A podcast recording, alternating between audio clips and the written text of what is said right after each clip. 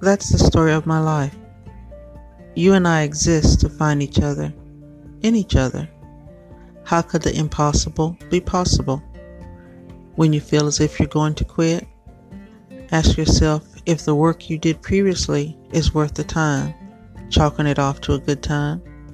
But believe me, when you're set with the ground to make the world complete, you will realize that you are all that he or she would need. I hope you get it right tonight. Because when you change with someone who is looking into your eyes, with someone who does not care to be in the mix with you and the destiny, living on the line you are about to see.